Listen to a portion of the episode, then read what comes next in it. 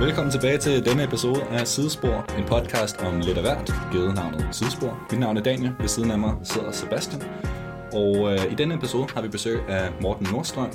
Yes. Morten er professionel fotograf, familiefar og hvad man vil kalde lidt af en københavnsk Instagram-legende.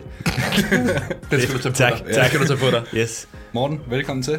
Mange tak, Daniel. Sebastian. Godt at være her. Tak fordi du kom. Vi har jo prøvet, øh, prøvet et stykke tid at få den her podcast op at stå. Ja. Sidst var det min fejl, det ikke blev til noget. Ja. Kæmpe sorry, men, øh, men nu lykkedes det endelig. Det var jeg- noget med et kødsår på et ben. Ja, det vil og jeg et- ikke komme på. Og, Det er- og et elløbehjul, så det er- skud ud til alle det dem, der unødig elløbehjul. Lad være med Jeg det. siger det bare. Der er også folk, der spørger, hvorfor jeg har stillet krykkerne. Det kan jeg simpelthen ikke. Nej. Det, det kan jeg simpelthen ikke på. Nej. Nå, Morten, vi starter helt andet sted. Um, vi starter med tre sådan rimelig tilfældige spørgsmål. Uh, vi starter helt simpelt. Spiser du vitaminpiller eller kosttilskud? Øh, ja. Hvad er du ude i? Sådan Vitol eller, eller en fis? Øhm, en gang der trænede jeg rigtig meget, gik sindssygt meget op i det og kørte fiskeolie og alle mulige forskellige ting og sådan noget. Nu har min kone købt øh, multivitamin øh, piller til øh, hele familien. Så dem, øh, så dem kører jeg ned en gang imellem. Og så har jeg fiskeolie, omega 3, 6, 9 og, øh, Altså, du ved godt, hvad du og gør. sådan nogle husk øh, fiberting. Yes, yes. Ja, husk kender jeg godt. Ja, ja, ja. Kører du kosttilskud, Daniel? Jeg kører, er det ikke Livol? Den, der, er der noget, der hedder det? Yes. Det er jo yes. Yes. for gamle kvinder over. Det er sådan 90 øh, Det er den, jeg har med fra barndommen af, den, Ja, ja. den ruller jeg stadig. Jeg ved ikke helt, hvad den gør, men øh, den giver mig et eller andet. du tager den. Du, Ja. du lever stadig, så øh, Det er det, og så Ja. D-vitamin, fordi ellers så får jeg blister i munden hele tiden, hvilket er sådan en mærkelig, Ja, what? Det- Det... Hvor mærkeligt. mærkelig defekt, jeg har om bare. Sådan, Du hvis ikke jeg får. D-vitamin, så, så har jeg bare konstant Så er du blist- en stor store, blist. irriterende blister i munden. Så du kan det- sende det- dem automatisk også, kan ud. Ja, det, tak det. jeg har jo bare en følsom mund. så Og det var ordene for i dag. Tak for øh, hvad streamer du for tiden?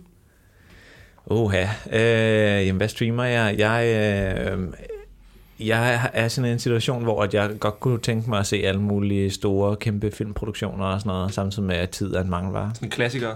Ja, Ja, præcis. Det må jeg heller ikke set. Han Så, øh, ja, Ja, ja. du har det, den største mangel. Det er en fejl i din opdragelse. Ja. Der er så mange historiske film, du nærmest ikke engang har hørt om. Ja. Jeg har set High School Musical. Jeg har set, hvad der skulle ses. ja.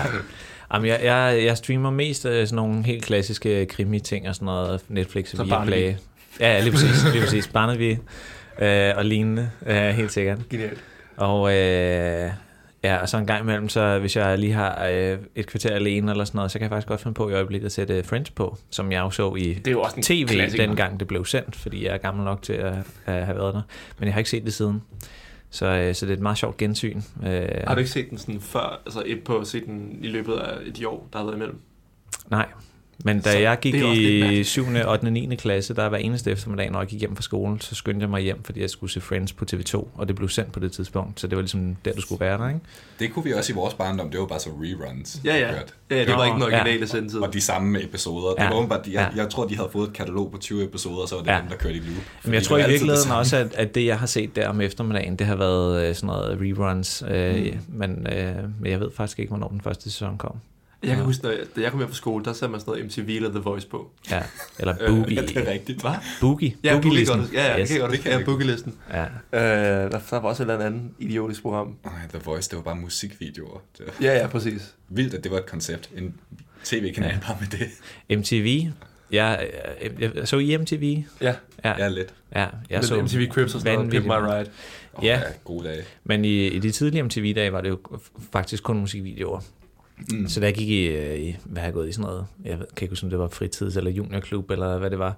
Men øh, der kan jeg huske, at der var et fjernsyn i sådan en øh, hangout lounge øh, stue ting, Og hvor der det, man bare altid kørte MTV. Ja, ja, præcis. Ja. Øh, og så lavede man øh, nudler til 3 kroner, og, øh, og drak øh, øh, mærkelig frugt til, mens man bare sad og ventede på, at det der Nirvana-nummer kom. Shit, da man var lille. Jeg ved ikke hvorfor. Det var det virkelig. Ja, ja. Sådan en skovbær med alt for meget Det, sukker. det smager af var, vingummi jo. Det var det var helt forfærdeligt. Det er sådan, man Liquid, dør, tror jeg. øh, Det er overstået. Ja. Øh, og den sidste. Hvad er du mest til, London eller Berlin? Øh, Berlin, vil jeg sige, lige umiddelbart. Men det er mange år siden, jeg har været begge steder. Dit ansigtsudtryk, det er ansigt. Det vil jeg ved, hvorfor der kom mere. der tog det personligt. ja, Vi tager til London i morgen. Ja. Og vi Ej. plejer faktisk at køre den med London eller Paris. Ja. Nej, undskyld. Øh, Rom eller Paris. Rom eller Paris. Rom eller Paris, den er også god.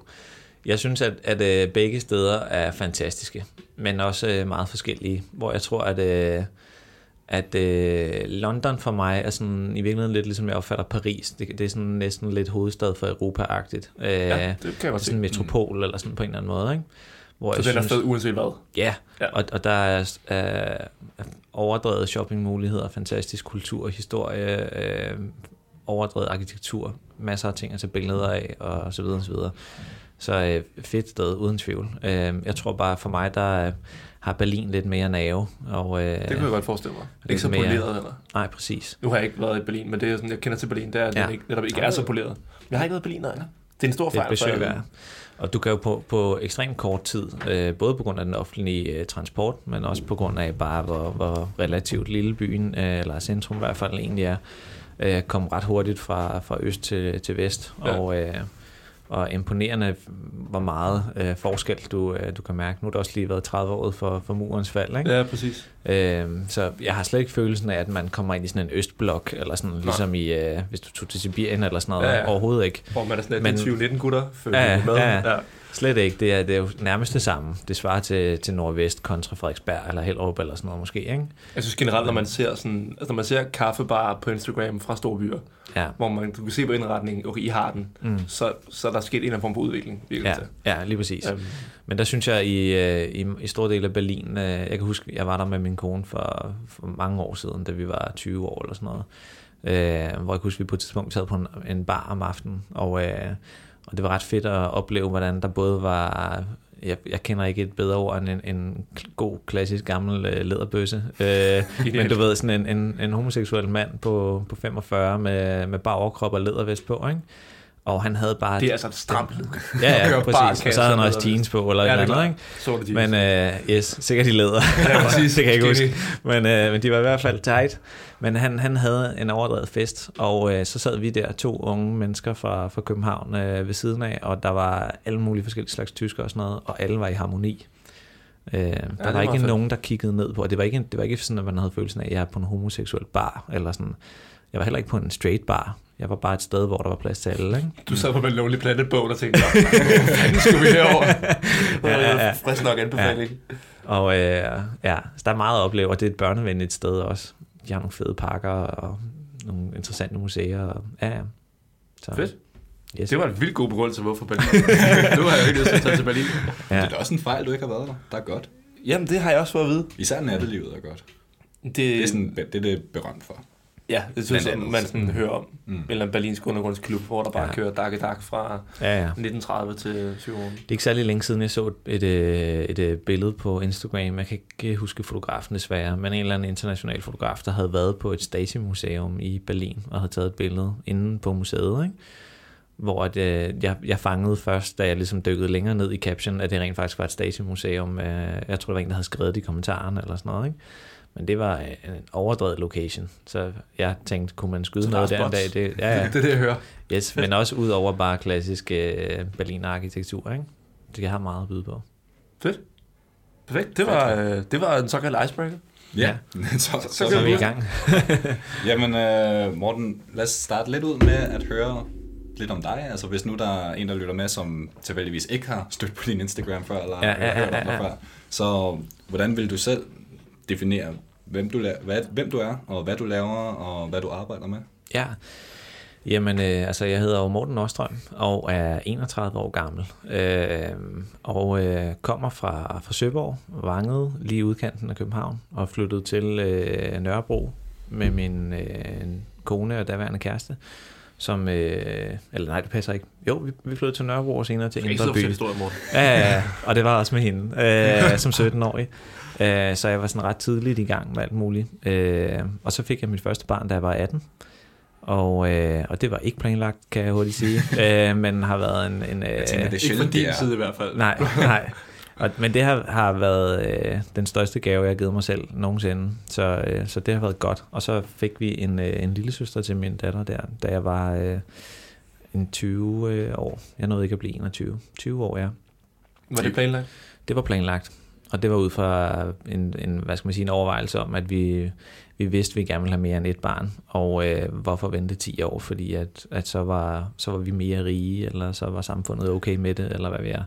Nu er jeg også ligesom i gang, kan man sige. Um, Ja, ja, og vi ville gerne have dem rimelig tæt på hinanden i hvert Ja, fald. jeg tænkte med Så- aldersspændet, så Ja, ja, man præcis. måske også gerne have, at de var Ja. tættere på hinanden.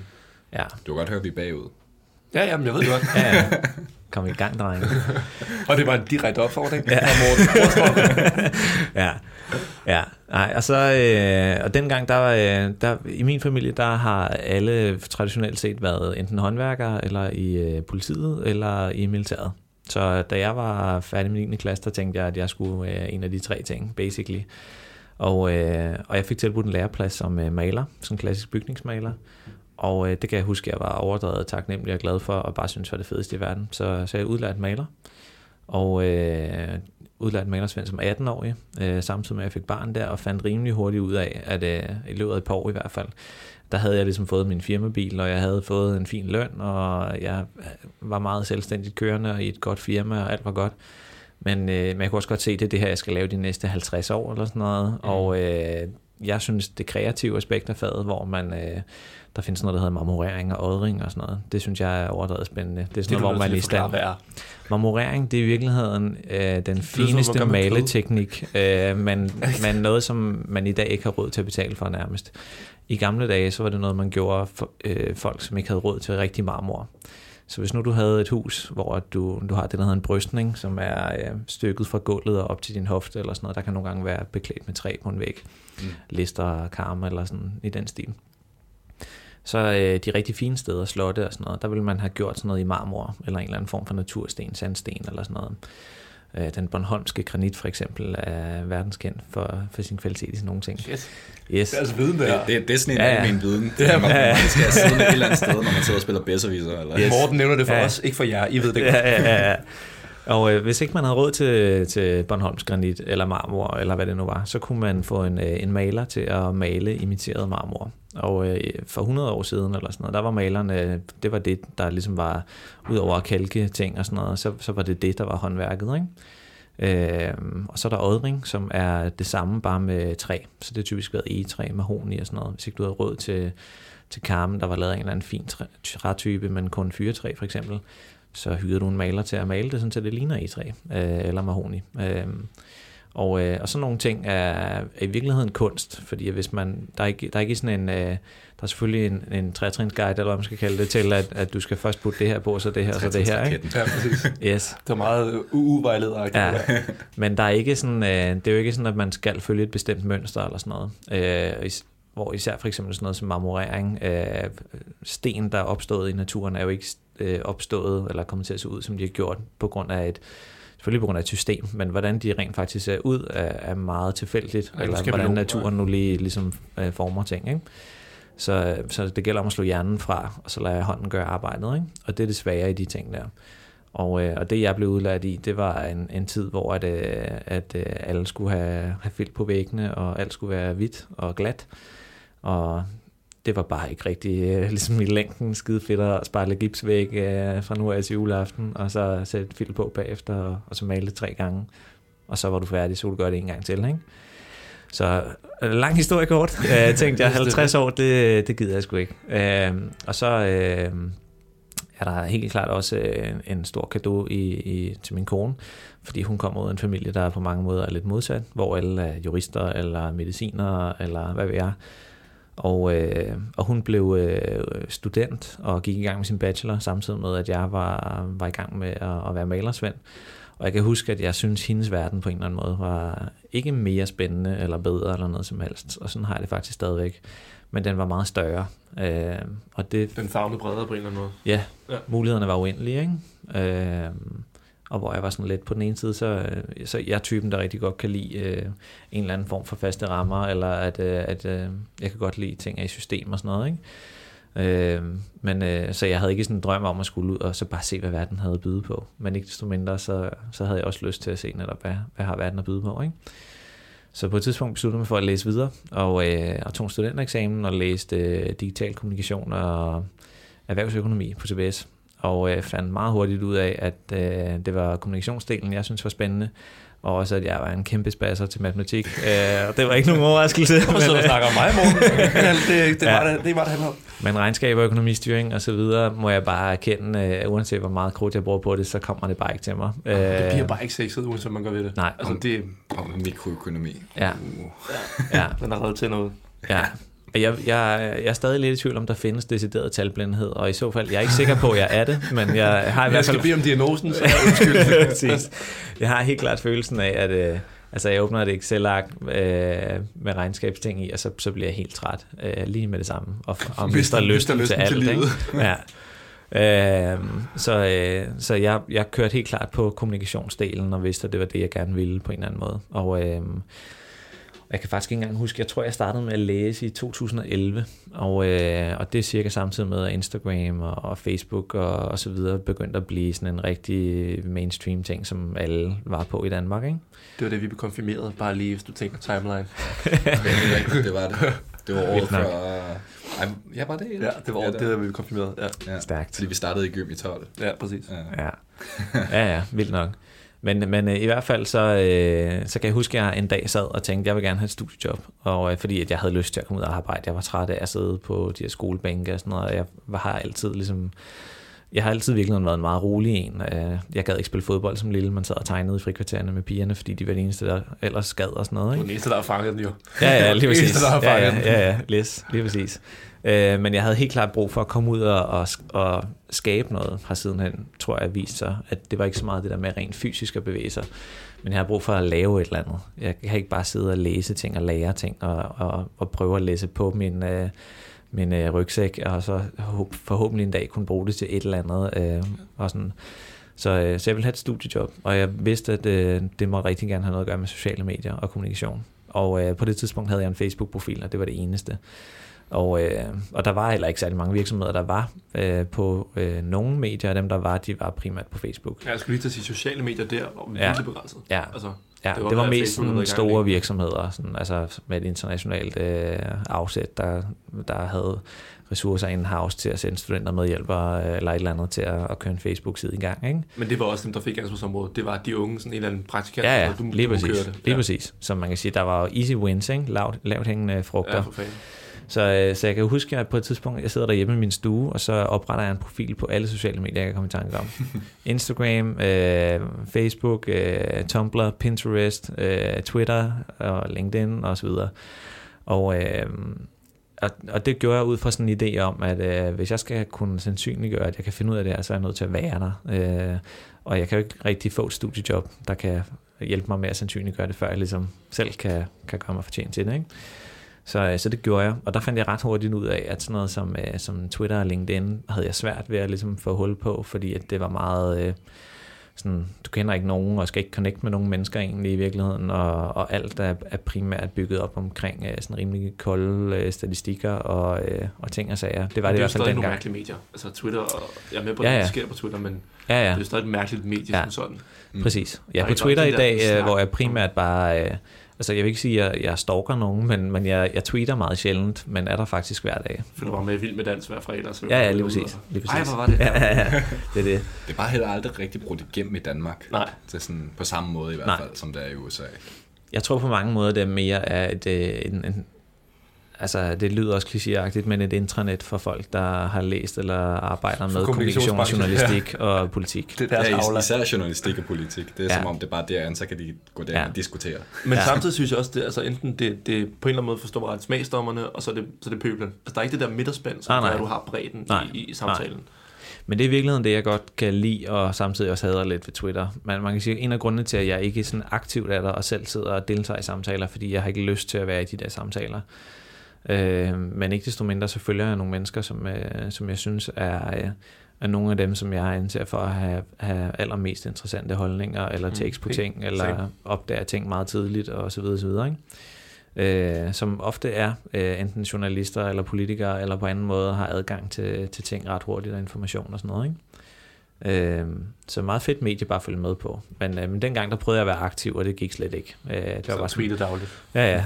Så sender jeg lige 140 tegn ud i, i det store internet, og ingen svar tilbage. Eller, Kommunikationsmorgen på pletten. præcis. Ja, og så var der Pinterest og Instagram, som, øh, som var de visuelle medier, hvor at, øh, at dem, dem synes jeg bare, altså de fangede mig bare instantly.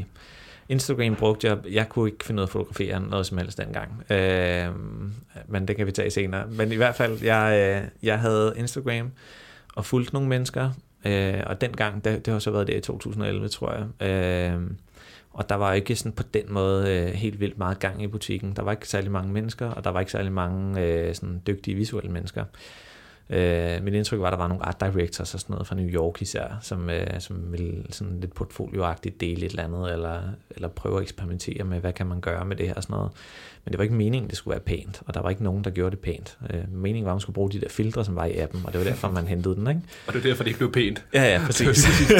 Lige præcis. Og det er Valencia-filteret. Ja, det var Ja, ja, noget Claridon eller noget mærkeligt. Jo, det var der også. Det er rigtigt. Ja. Øh, De er der stadig, men øh, der Er det ikke nogen- Ja, ja. Der er ikke nogen, der bruger dem. Men ret fedt, de har beholdt hvis du bruger det faktisk. der øh. Ja.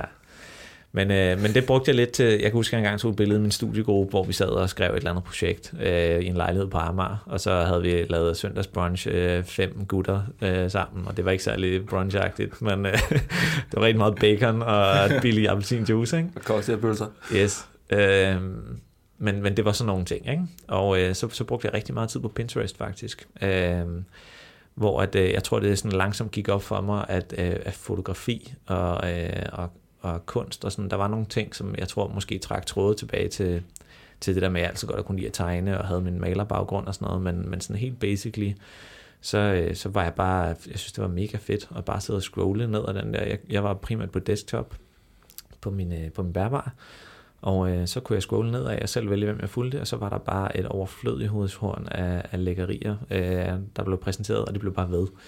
Øh, Det gør det stadigvæk. ja, ja, præcis. Men dengang, der var det jo sådan helt... øh, Ja, ja, sådan noget man ikke mere den dag. Men, øh, men det, der tror jeg faktisk, at, at kimen til alt det, der ligesom har inspireret mig senere hen, blev lagt. Og i dag bruger jeg overhovedet ikke Pinterest. Øh, jeg har appen på min telefon. Og øh, Er det ikke også kun indretningsarkitekter, der bruger Pinterest? Jo, og, og så tror jeg også, der er noget med sådan opskrifter. Hvis man er typen, ja, der ja, laver det er mad eller Ja. syr ting og sådan noget, så tror jeg også, der kan være nogle ting at hente. Ja, strik. Jeg forestiller mig, der er meget strik Ja, på Pinterest. Pinterest kommer meget i bølger for mig. Jeg, sådan, jeg får lige en, ej, det er mega smart, og så bruger jeg det en uge, og så er det væk igen. Ja, men så er det meget specifikt, sådan, netop forestille mig, at du skal indrette en ny lejlighed. Jeg skal lige, ja, det her ja. kunne være kontoragtigt, og så ja. Ja, nu gemmer man jo bare ting på Insta i stedet for, synes jeg. ja. Mm. Ja, Ja, Instagram har været virkelig god til at stjæle ting fra andre Ja, ja, platforme. Stories, siger du. Ej, hvor fedt, det gør vi. Ja, ja. Snapchat, Ja. kæmpe undskyld. Ja, ja, ja. ja, ja de er rimelig øh, over på den måde. Men øh, ja, men i hvert fald så, så blev jeg mere og mere fotointeresseret, ikke? og øh, fik nogle rigtig fede studiejobs, var, var øh, hvad skal man sige, en privilegeret position på en eller anden måde, hvor at jeg valgte at bruge rigtig meget af min krudt på mine studiejobs, og ikke særlig meget på mit studie. Og øh, på et tidspunkt, jeg, jeg var i Folkekirkens Nødhjælp, som er en øh, humanitær øh, nødhjælpsorganisation, som hjælper ud i verden øh, flygtninge og offer for sult og krig og sådan noget.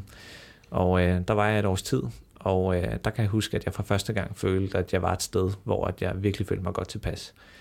Det var søde og rare kollegaer, det var et, øh, et, et, behageligt miljø at arbejde i, og, øh, og jeg følte, at jeg gjorde en forskel. Øh, og, og det var bare mega fedt. Og så på et tidspunkt, der, der dukkede der et øh, jobopslag op på sådan noget Jobindex eller øh, whatever, fra Sony Music, som er et af Danmarks eller verdens største pladeselskaber. Og, øh, og jeg kan huske, at jeg så det, og så tænkte jeg, om 10 år, så kunne det da være sindssygt fedt. Øh, og så, øh, så gjorde jeg ikke mere ved det. Og øh, så gik jeg i en uge, tror jeg, og en gang imellem, så poppede det der jobopslag op i hovedet på mig. Jeg var jo faktisk glad, hvor jeg var, og, og alt var ligesom øh, på timet til rettelagt, ikke? Øh, og så på et tidspunkt, så jeg, jeg kan huske, at jeg var hjemme om aftenen øh, på vej ud af døren, og så siger jeg til min, øh, min kone Thierry, at øh, der, jeg har set det her jobopslag, det, det gad jeg virkelig godt, altså du ved om nogle år, ikke? Og så siger hun, jamen, hvorfor søger du det ikke? Og så siger jeg, fordi jeg er jo ikke engang færdig med min øh, kandidat. Jeg var på det tidspunkt på mit øh, første år af min kandidat. Øh, og så siger at du kan da altid prøve. Og jeg tænkte bare, at jeg selvfølgelig kan jeg prøve, men jeg er jo sikkert op imod alle dem der, jeg følger på Twitter, som er meget bedre og dygtigere end mig, og så videre, ikke? Op imod Twitter, det er jo en forfærdelig situation. Ja, ja, præcis. Øh, men så skrev jeg dagen efter en ansøgning og sendte den afsted, og, øh, og lang historie kort, så fik jeg jobbet. Og, øh, og havde det for sindssygt over, at jeg havde fået det job. Og, øh, og på mange måder, så, så helt klart også der, at jeg fik troen på, at, øh, at alt kan lade sig gøre, eller begyndte at tænke lidt større tanker. Øh, både fordi, at det rent faktisk lå sig gøre, men også fordi, at de mennesker, som jeg var så heldig at være omgivet af, øh, havde den indstilling til livet, at alt kunne lade sig gøre, og at man skulle tænke ud af boksen. Og det hjælper lidt på det. Ja, præcis. Og når man møder folk uden uddannelse, men som er, har det på toppen af deres liv fordi de har, har, har lykkedes med deres kunst, så begynder man på et tidspunkt at tænke, hmm, okay, kunne jeg egentlig også det, fordi jeg jo havde den her kreative øh, øh, ildebrand gående indeni, som, som især gik på bybilledet af København på det tidspunkt. Øh, så på et eller andet tidspunkt besluttede jeg, at øh, det passede med, at jeg, jeg fik min søn Conrad. Øh, så jeg, jeg prøvede at balancere øh, fuldtidsjobbet i Sony, som, som ofte var mere end almindelig fuldtid, og, og ofte også festivaler eller fredagskoncerter osv. Hvad var dit ansvarsområde i Sony? Jeg var øh, ansvarlig for sociale medier. Så jeg, jeg stod for at håndtere sociale medier på Sony, og øh, så var jeg øh, ham, der rådgav alle artister omkring deres øh, appearance på social media. Så hvis øh, Mads Langer for eksempel øh, skulle øh, udgive et album, så var, var det mig og, og de andre kollegaer, der havde et eller andet med det at gøre på hver vores interesseområde, øh, der så hjalp med, at, hvordan strikker vi en kampagne sammen, der sikrer, at øh, folk opdager al den fede musik, Mads laver. Øh, så det var et større ansvar, kan man sige. Ja, ja, det var et kæmpe ansvar. Det, mm. det var en nyoprettet stilling, og, og jeg var sådan helt wow, man, netop fordi det var sådan en, altså, det var ikke bare at sidde og skrive på Facebook, det var mig, der tog beslutningerne og lavede strategierne og sådan noget, ikke? Også fordi jeg tænker, du, har, du havde på det tidspunkt vel egentlig ikke nogen erfaring med det at skulle time en kampagne og bygge en strategi for, hvordan det var løs. Ja, det, det havde jeg rigtig meget fra øh, Folkekirkens Nødhjælp, faktisk. Nå, okay, det var måske det, ja. du lavede det også. Ja, det var det, jeg lavede der også. Og de der var, var vilde på, på Insta, eller hvad? Det var øh, Danmarks største humanitære NGO på Facebook, og øh, jeg hjalp med at bygge deres Instagram op til at være det samme. Så det gik godt, og det var en af de grunde til, tror jeg, at, øh, at jeg fik jobbet på, på Sony. Og så fordi, at min fantastiske chef, Karina Fenn, hun, øh, det også var hende, der ansatte mig, og jeg tror, hun faktisk ville skide ret meget på, hvilke papirer jeg havde i bagagen. Hun var mere interesseret i, hvem jeg var, og hvad jeg ville, og, og hvilket drive jeg kom med til butikken. Ikke? Det er jo også det, man bør ansætte ud fra, synes man. Ja, det er også sådan, jeg har det. Ja, øh, så jeg, jeg, øh, jeg blev aldrig færdig med min kandidat på CBS, men øh, fik i stedet for drømmejobbet øh, og, øh, og en søn, og øh, gik ved siden af og lavede ting på min Instagram, som øh, hen ad vejen eksploderede i sådan plus 100.000 følgere. Og, øh, og det havde kastet nogle, øh, nogle øh, sådan fritidsjob øh, af sig også. Og jeg kan huske, at jeg havde flere samtaler med, med folkene på Sony, hvor jeg var sådan, jeg har svært ved at nå det hele, og, og det er en stor job øh, også, jeg havde. Ligesom, der, var, der var rigtig mange artister, der skal have hjælp, og, og jeg er typen, der gerne vil gøre tingene ordentligt, når jeg først gør dem. Ikke? Så jeg havde sådan følelsen af altid halse efter toget, og jeg kunne godt tænke mig at komme op foran og sætte retningen i stedet for. Og øh, på et eller andet tidspunkt, øh, jeg gik igennem nogle lidt hårde ting med noget sygdom i familien og sådan noget, og der kan jeg huske, at jeg, jeg på et tidspunkt bare fik nok af alting og havde brug for at, at, øh, at lige finde ud af, hvad fanden skal jeg egentlig, fordi jeg kan ikke alle de her ting. Så kan jeg ikke blive ved med at være en lykkelig gift mand og en god far, og øh, gøre de ting, jeg gerne vil ind på Sony, og samtidig også udleve drømmen om at være selvstændig kreativ. Øh, så på et tidspunkt, der tænkte jeg, jeg havde sådan en tro på, at hvis alt fejlede, så kunne jeg altid komme tilbage på Sony på min øh, kravlende knæ og med tårer på kinderne og sige, tager mig tilbage, og så skulle det nok gå. Uh, I don't know, om det rent faktisk vil virke, men, uh, men i hvert fald... Der må de gerne melde ind. ja, ja, præcis. Men i hvert fald så tænkte jeg, at jeg, uh, jeg på et tidspunkt nåede jeg bare til et sted, hvor jeg tænkte, jeg har brug for at prøve det der selvstændige af. Og uh, så må det briste eller bære, men i det mindste, så kan jeg overfor mig selv sige, at jeg prøvede. Uh, Hvilket nogle gange næsten er det vigtigste, synes jeg. Det der ja. med fornemmelsen af, at okay, jeg prøvede, I gave it all I had, og så må det ligesom...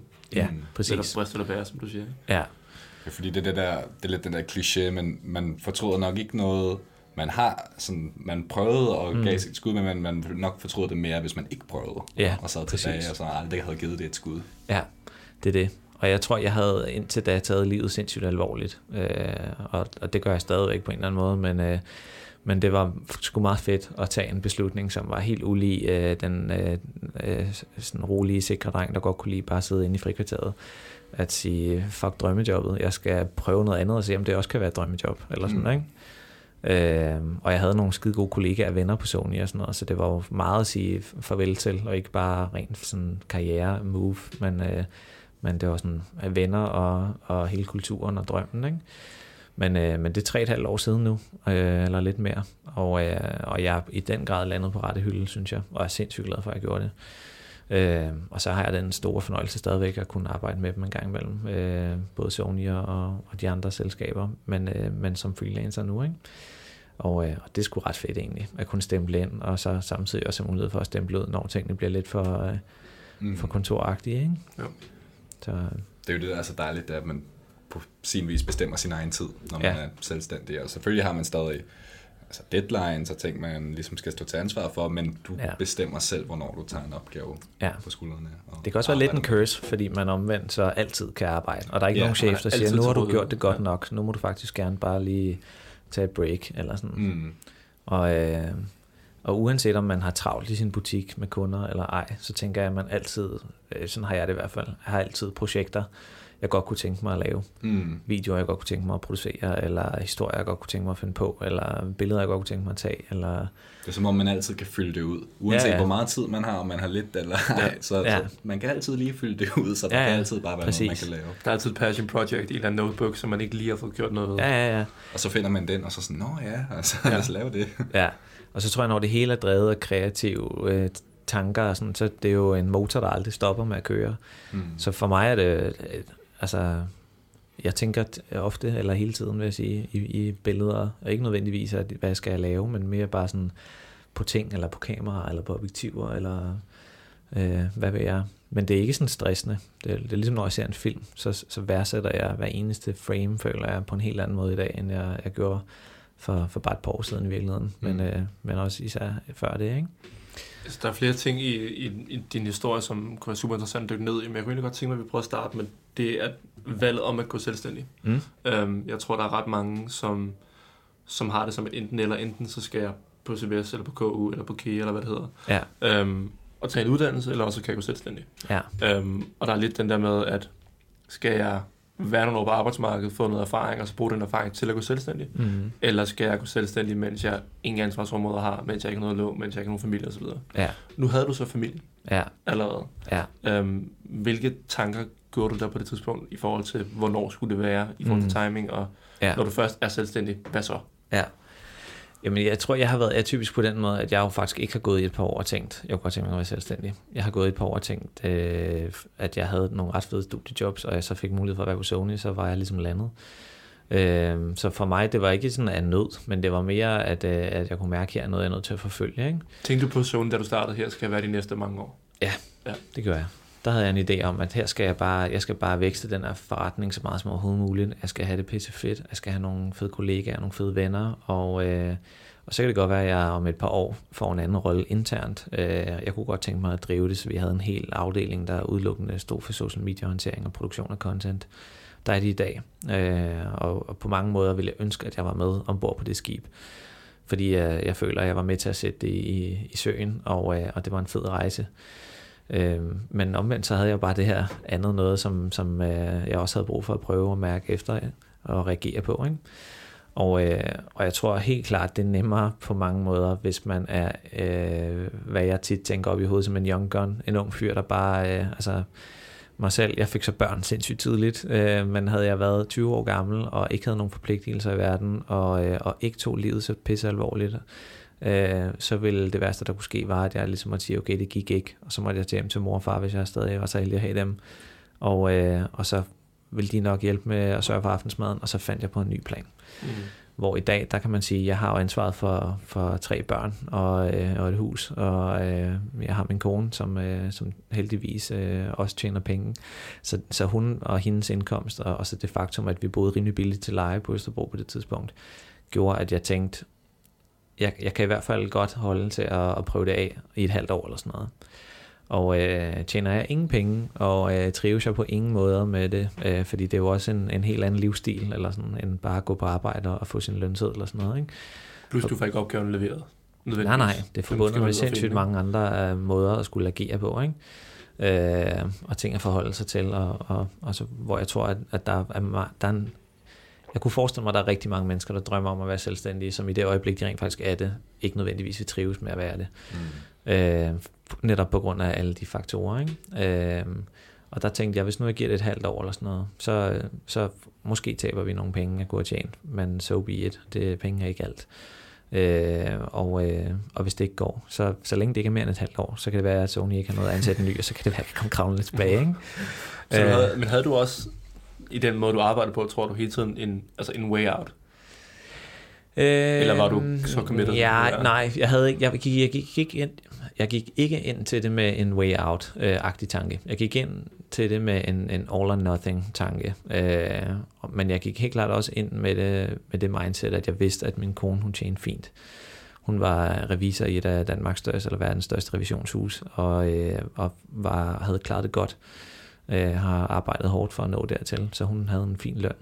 Så, øh, så jeg tænkte, i og med at vi netop bor billigt, og, og vi havde jo fået børn, mens vi var på SU, så vi havde ligesom prøvet at, det smart. og ikke have øh, særlig mange penge, og alligevel haft et, et fint liv af den grund. Ikke? Så jeg tænkte, jeg havde ikke lyst til at være sådan en struggling artist igennem 10 år, og mest af alt havde jeg ikke lyst til at udsætte min familie for at skulle leve sammen med en struggling artist. Øh, som den Det er også den værste historie, ikke? ja, ja.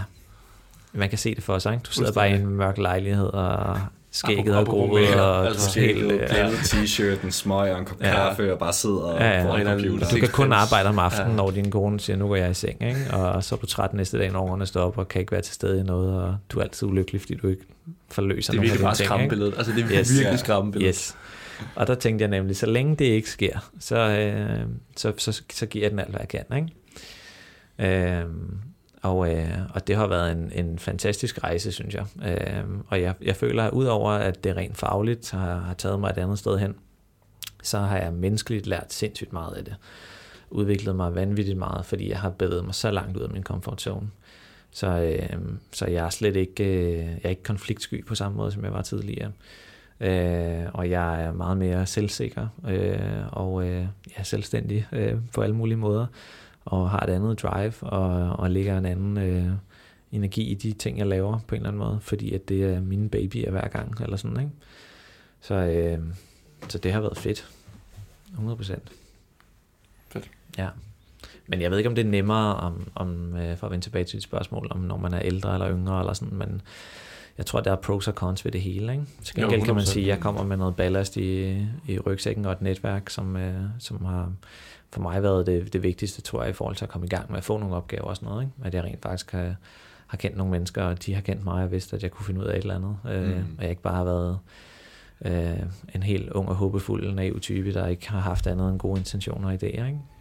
Det er måske også det, der i virkeligheden, der er ikke rigtig det rigtige tidspunkt at Nej. hoppe ud i Nej. det og være selvstændig. Altså sådan, fordi, så kan man sige, om det, det lyder som et rimelig godt tidspunkt, du gjorde det på, men som du også selv siger, om hvis man er 20 Mm. og ikke har nogen sådan forpligtelser i verden, så er det måske også der, man skulle give det et skud, øh, hvis det er der, man står. Ja. Altså, hvis man har drivet, og måske har prøvet det lidt af på deltid, sådan i, i fritiden, mm.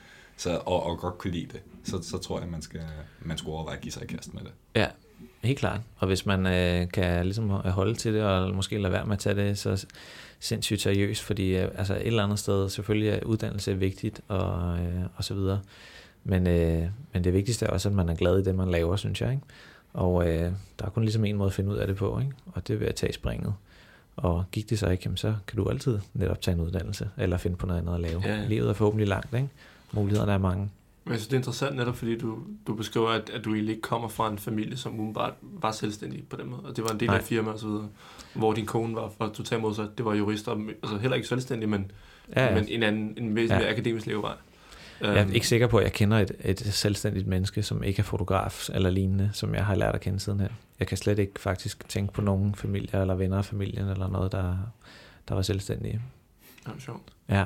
Så, men jeg kan huske omvendt, min, øh, min mormor, hun havde 40 års jubilæum på Jægersborg Kaserne, hvor hun øh, serverede mad for soldaterne og de værnepligtige. Og øh, min morfar havde mere end 40 års jubilæum hos KTAS, som nu er TDC eller UC.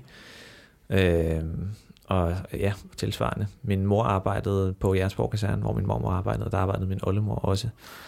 Familieforetag. ja, ja. Og så var der elektrikere og politimænd.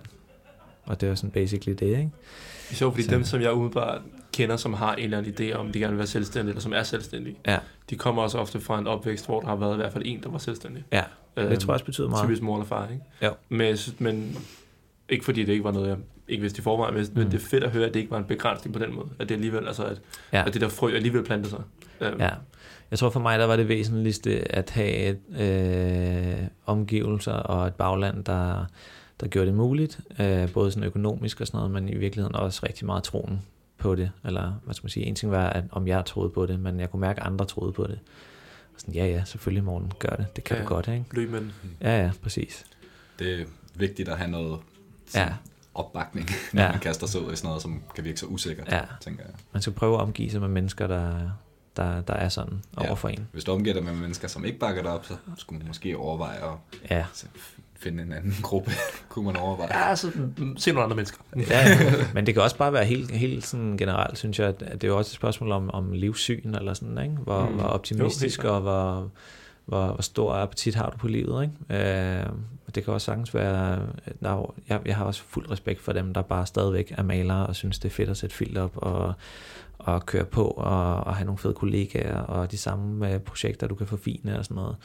Øhm, og så finder en tryghed og en ro i det, og en fast løn, og alt er godt, og du kan bruge tid med din familie, tidlig hjemme hver eftermiddag, og alt er godt, ikke? Øhm, det er jo bare, øh, det er en anden måde at leve sit liv på. Så må man jo bare finde ud af, hvad man, hvad man vil med det, men, men helt klart synes jeg, at, at, at, at mennesker, der tror på hinanden, og, og, og tror på, at alt kan lade sig gøre, er bare federe at, at omgive sig med, hvis man selv ligesom er den type menneske i hvert fald. Men det lød lidt som om, du næsten har tillagt dig optimismen hen ad vejen. Ja, 100 procent. Er det korrekt?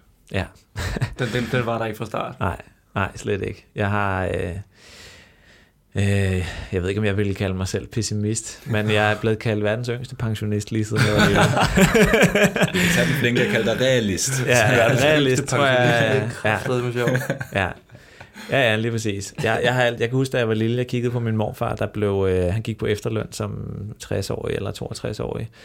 Og, øh, og jeg kan huske, jeg kiggede på ham, og min morfar, han var min, min kæmpe stjerne. Øh, og jeg kan huske, jeg kiggede på ham og tænkte, hold kæft mand, han har regnet den ud.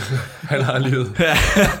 han gik til købmanden hver eneste formiddag og sagde hej, og så øh, gik han ned og handlede, og på vejen hjem, så gik han derind igen, og så fik de så lige en, en hof i baglokalet, og så gik han øh, hjem i rækkehuset i Vanget, og øh, Og det var den highlight lavede frokost, og ja, ja, lige præcis. Han havde det for nice, mand. Og så var der min mormor ved siden af, som, øh, som lige arbejdede år mere, men ellers også bare havde, havde ja, på mange måder regnet ud, synes jeg, ikke? Ja, ja. Og det kan, det kan, altså sådan havde jeg det fra så tidligt, jeg overhovedet kan huske. Så jeg havde ikke sådan en drøm om at komme ud af Europa verden, eller blive præsident, eller whatever. Øh, jeg ville bare gerne være pensionist i virkeligheden, ikke? ja. Så, øh, og så, så tror jeg, at det der realist eller pessimist, der, jeg, jeg, jeg havde på mange måder en lidt øh, øh, hård øh, barndom, eller sådan med mange øh, bump på vejen i hvert fald. Så jeg blev ret tidligt ligesom mødt af, at alt i livet er ikke så nemt, som du måske godt kunne tænke dig. Det er sådan. Så, øh, så jeg tror på et tidspunkt, så begyndte jeg bare ligesom at forvente det værste, øh, fordi så kunne du kun blive positivt overrasket. Ikke? Så det ligger stadig i mig, 100%. Mm. Men, øh, og det gør det nogle gange svært at være selvstændig. Men ændrede det så ved de, i kraft af de andre ansvarsområder, du fik hos henholdsvis Folkekings Nødhjælp, men også Sony? Ja. Eller var det på studiet, eller hvor, hvor, hvor, hvor Nej, jeg, jeg tror, fra? at dels så var det, da jeg sagde op som maler. Det, det har har jeg egentlig ikke rigtig fået berørt som sådan, men det at sige op som maler var for mig en meget voldsom beslutning.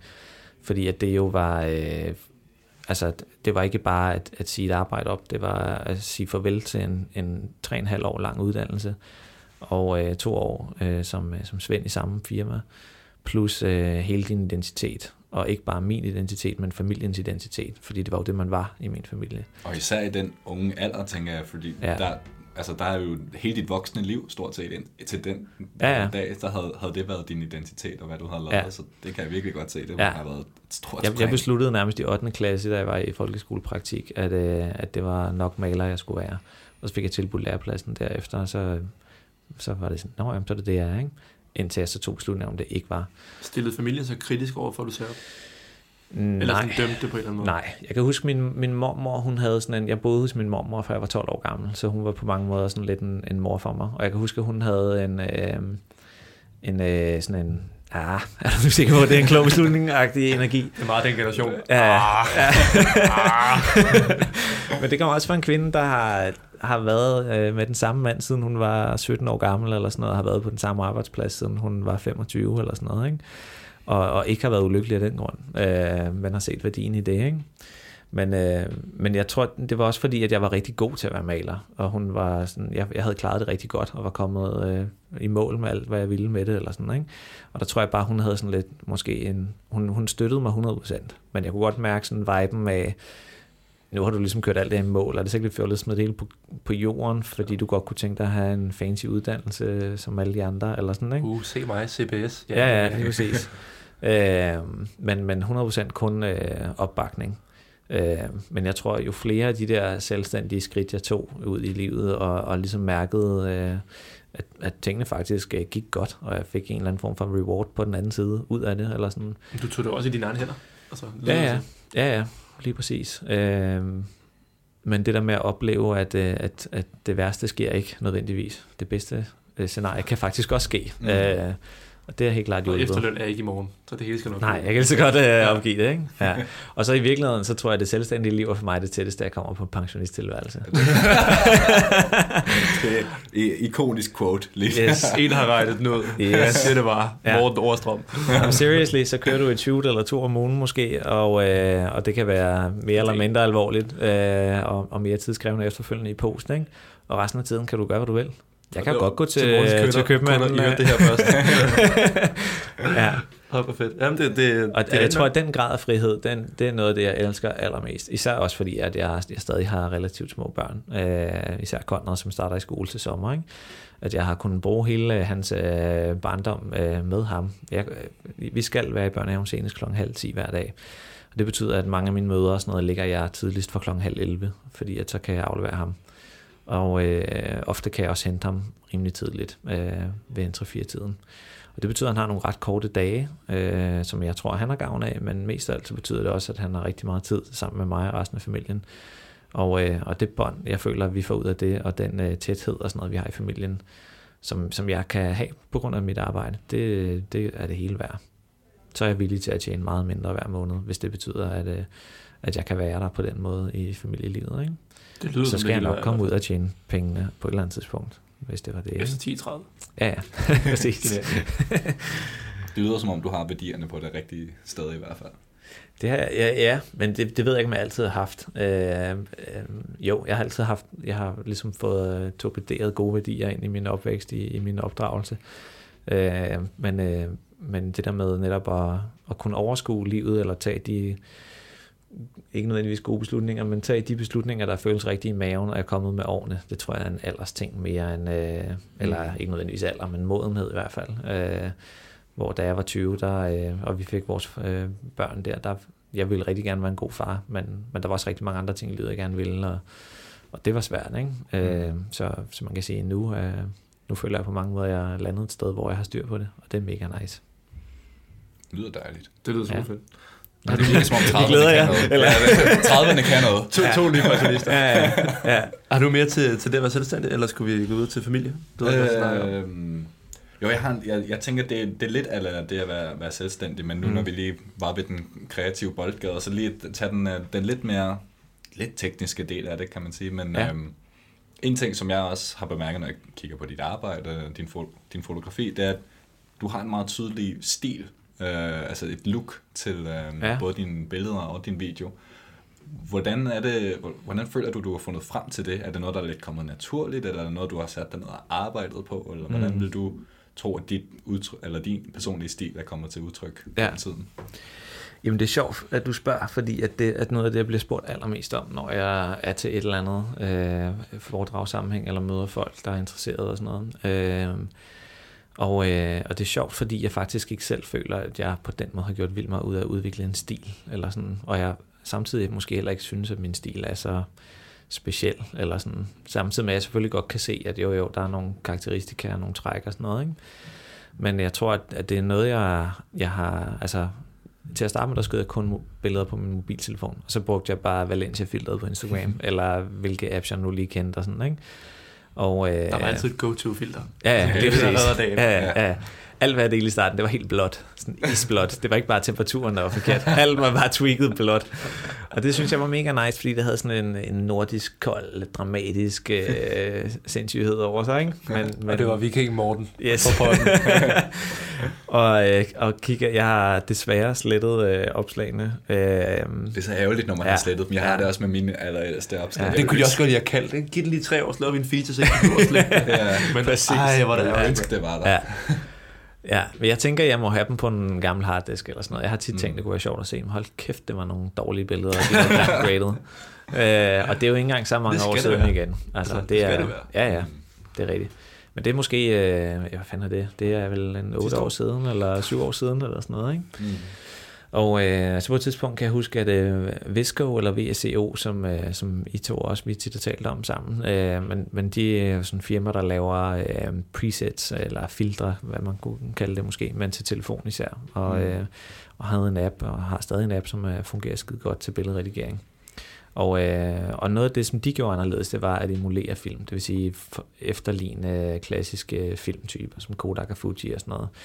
Så virkelig lidt at lade memorere ødre træ, du ikke har, så kan man sige, at jeg har ikke det store fede kamera og den store fede film, men jeg har den her app, som kan hjælpe mig med at komme derhen, så, så jeg får udgaven af det øh, på en eller anden måde, som kan noget. Ikke? Og, øh, og der tror jeg, der har jeg helt klart eksperimenteret rigtig, rigtig meget i deres presets. Og øh, på et tidspunkt købte jeg et kamera øh, og et optik brugt til 1800 kroner. Og øh, et Canon 500D eller Rebel Det har jeg også haft. Ja, ja. Det var også min første kamera. Ja, sindssygt kamera. Hvad for en optik kørte du? Øh, det var sådan en, øh, var det jeg tror den blev kaldt uh, Nifty 50. Det var sådan ja, en 50 ja, ja. mm. Øh, det pancake lens. Ja, præcis. Ja, ja. ja. Som, øh, som jo på mange måder er et øh, plastik setup uden lige, men ikke desto mindre, så har jeg skudt nogle fantastiske billeder på, øh, på det kamera øh, ja. i de første, det første år eller sådan noget, jeg havde det det kan, det kan overraskende meget, øh, bare det at skifte fra en mobiltelefon til et DSLR. Helt vildt. Men, øh, Især men, på det tidspunkt. Ja, ja, lige præcis. Der var, der var en endnu større forskel selvfølgelig end i dag. Og, øh, men jeg tror i hvert fald helt klart, at jeg har været meget inspireret af, af, af det der lidt mere analog look øh, fra start af. Og, øh, og så har jeg altid godt kunne lide det der tunge cinematiske noget. Øh, også før jeg begyndte at producere film og sådan. Der har jeg... Øh, jeg har bare altid været tiltrukket af det. Øh, jeg har altid øh, svælget i melankoli. Jeg har altid synes, det var fantastisk at høre melankolsk musik, mens at uh, top 50 Spotify øh, kan noget, men, mm. men så er det i dag, synes jeg, meget federe, end det var for 10 år siden, trods alt. Jeg elsker urban musik og sådan noget, men, men, men uh, for eksempel uh, We're Going to Ibiza, eller lignende popbasker, som bare bankede der ud af, var slet ikke mig. Mm. Der var jeg helt... Jeg tror, David Guetta føler sig meget truffet her. ja, ja, ja, ja. Men, men jeg, jeg kan også huske, øh, altså jeg var, jeg har været 10 år gammel i 98, hvor alle gik i Buffaloes og, øh, og alt det tøj i virkeligheden, som vi går i i dag. Jeg havde også filersko og Salomon-tasker og øh, Iceman t-shirts og så videre. Ikke? Øh, Kappa-bukser og sådan noget. Og, øh, De må gerne blive væk. Ja, lige præcis kappa-bukserne kan jeg også gøre det. Den behøver ja, ja. virkelig ikke så igen. Men bortset fra det, synes jeg, det er overdrevet fedt. Jeg elsker det, og øh, jeg vil ønske, at jeg havde gemt nogle af mine ting, selvom jeg selvfølgelig nok ikke ville kunne passe det. Bortset fra, at jeg havde en, øh, en Dennis Rodman øh, øh, basket øh, undertrøje, som var oversized, fordi den ikke fandtes i børneudgave. Så den ville jeg have kunne passe. Fedt, at det er Rodman, du Ja, ja, præcis. Men i virkeligheden, det siger også noget, fordi at jeg, jeg synes, basketball var mega sejt. Min storebror, han var rigtig god til basket, ligesom jeg ved, du også øh, sikkert stadig er, Daniel. Øh, og, og gik også til det i en periode og sådan noget. Og, og jeg er så vildt meget op til min storebror og gør det stadig. Øh, men jeg synes, jeg synes selvfølgelig, Jordan var sej, og Kobe Bryant og alle de andre. Mm. Men Dennis Rodman havde noget fandme voldskhed og noget fuck jer alle sammen, magtig energi, og så så han bare overdrevet sej ud. Ja. Og rent visuelt synes jeg, at Rodman var det sejeste øh, bud på en stjerne, jeg kunne finde. Og så gik vi forbi Sportsmaster på Superhovedgade, og de havde selvfølgelig en Rodman under trøje hængende. Og så var jeg bare sådan til min mor, det eneste i verden, jeg ønsker mig nogensinde, den Rodman under trøje. Ikke? Og så fik jeg den. I dag har jeg så ligesom måttet tage at, at min visuelle æstetik nok har udviklet sig heldigvis, øh, fordi at Rodman ikke var så køn end, endda. Men, øh, men han kunne noget, ikke? Ja, ja, ja, ja. Øhm, det klædte ham bedre i 90'erne, end det gør nu. Lad os ja. sige ja, ja, lige præcis. Lige præcis. Og Nordkorea gjorde ikke noget godt for ham. Nej. Nej. Men jeg tror, at helt klart, i forhold til min stil der, så er det et spørgsmål om at, at være, være meget sådan æstetisk orienteret, eller tænke i, altså, at jeg, jeg kan godt lide ting, der er lækre mm. og pæne og sådan noget. Jeg har det på samme måde med tøj og med musik og sådan. Det må gerne udfordre, det må gerne det må gerne, barn skal være sat højt. Øh, Ja. Det kan jeg bedst lide på en eller anden måde. Ikke? Omgiver du dig med din inspiration i dag, altså i forhold til kunst, eller magasiner, eller Ja, arkitektur, møbler osv.? ja, Ja. så meget som muligt. Øh, men når det så er sagt, så, så kan jeg også rigtig godt lide øh, Østberlin for eksempel, øh, for at tage den tilbage til det, som jo ikke er æstetik på, på øh, øh, Luciana-måden. Det er i hvert fald en anden, men, øh, en anden æstetik, ikke? Ja, præcis. Det er den der rå, upolerede. Ja. Øhm, og jeg tror, at, at det er en kombination af præcis øh, øh, fornemmelsen for æstetik og, og, og, hvad skal man sige, min kærlighed til cinematisk tunge ting, og så, så søgen efter kontraster og historiefortælling. Fordi for mig, der opstår de interessante historier i kontraster i livet generelt, og, øh, og det tror jeg i virkeligheden kommer til udtryk i min redigering. At jeg kan godt lide mine skygger rigtig, rigtig tunge. Mm.